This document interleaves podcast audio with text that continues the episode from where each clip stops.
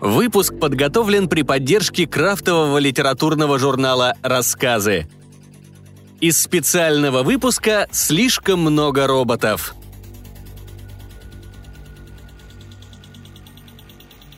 Светлана Леднева. Волосы.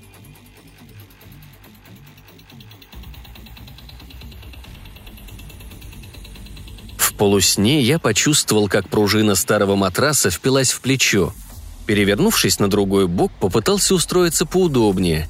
Нога коснулась чего-то мягкого и шелковистого. «Наверное, кошка», — подумал я и мгновенно проснулся. Кошки у нас не было. Я сел в кровати, включил ночник и приподнял одеяло. Ничего особенного, только сбившаяся простыня. Вероника крепко спала рядом, ее волосы разметались по подушке.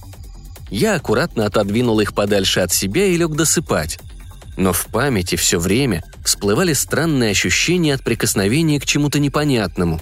Я так и не смог заснуть снова. Рассвет уже скребся в окно. Бессонница – хороший повод приехать на работу пораньше. Поливая себя из душа, я немного успокоился. Вода в сток уходила медленно. Похоже, забился, пора прочистить. Я выключил воду, надел очки и вздрогнул от отвращения. В решетке слива застрял большой клок волос – еще несколько минут назад ничего подобного здесь не было, а сейчас волосы шевелились длинными щупальцами в утекающей воде. С минуту я смотрел на это.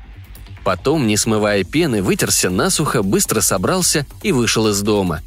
Обычно, заходя в метро, я утыкался в телефон и ни на что не обращал внимания. Но сегодня... Какая-то девушка пробежала вниз по эскалатору. Пряди ее длинных волос хлестнули меня по щеке – я почувствовал, как они, словно пиявки, присосались к коже. Телефон выпал из рук, перед глазами все поплыло. Очнулся на лавочке в метро, вышел на улицу и решил не спешить на работу. Хороший завтрак сейчас бы не помешал. Американо, тосты, омлет с беконом и сыром. Этот бодрящий коктейль в любой ситуации приводил меня в порядок. Подхватив на вилку кусочек бекона, я попытался избавиться от расплавленного сыра, который потянулся за ним. Однако это был не сыр. Я кинул деньги на стол, выбежал из кафе. Долго бродил по улицам, не понимая, куда и зачем иду. Вызвал такси и поехал домой. Едва открыв дверь, я бросился на диван и сразу провалился в кошмар. В нем темные, светлые, рыжие волосы росли, как трава в ускоренной съемке. Обвивали, не позволяли дышать. Я старался вырваться и беззвучно кричал. Проснулся от ощущения, что на меня кто-то смотрит. Резко приподнялся и с облегчением выдохнул. На кровати сидела Вероника.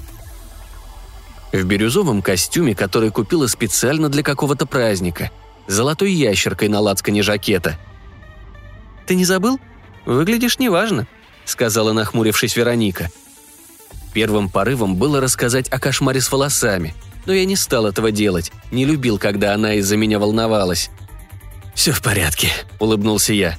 «Просто пал жертва ретроградного Меркурия». «Тогда одевайся. Навестим родителей. Заодно отпразднуем твой день рождения». «О чем это она? День рождения у меня в феврале, а сейчас сентябрь.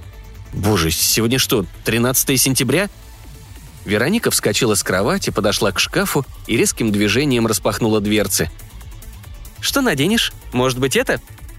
Она достала костюм-тройку, который был на мне ровно год назад, когда мы поехали знакомиться с ее родителями. Не знаю, почему я не выбросил его сразу, даже почистил. Костюм так и висел в пакете из химчистки. Вероника передала мне пакет и отвернулась к окну. Она всегда так поступала, когда я одевался. «Собирайся скорее. Ты же знаешь, что папа не любит, когда гости опаздывают», я тоже не люблю, когда опаздывают, но всегда так делаю. Год назад мы из-за этого поссорились в лифте. Потом еще возвращались за букетом для мамы, забытым в коридоре. Отбиваясь от нападок Вероники, я не заметил того козла на белой Мазде, который вылетел из-за поворота. Я пытался вытащить ее. Правда, пытался, но дверь заклинила. Разбил окно, тянул за воротник скользкого шелкового костюма, который не выдержал, и оторвался. Тащил за волосы, лишь бы спасти – Мягкие, пушистые, они были нежнее шелка, выскальзывали из рук. «Ну что, готов? У нас еще есть шанс успеть вовремя», — улыбнулась Вероника. «Только на этот раз я поведу». Ты не против?» Золотая ящерица на ее жакете сверкнула рубиновыми глазками –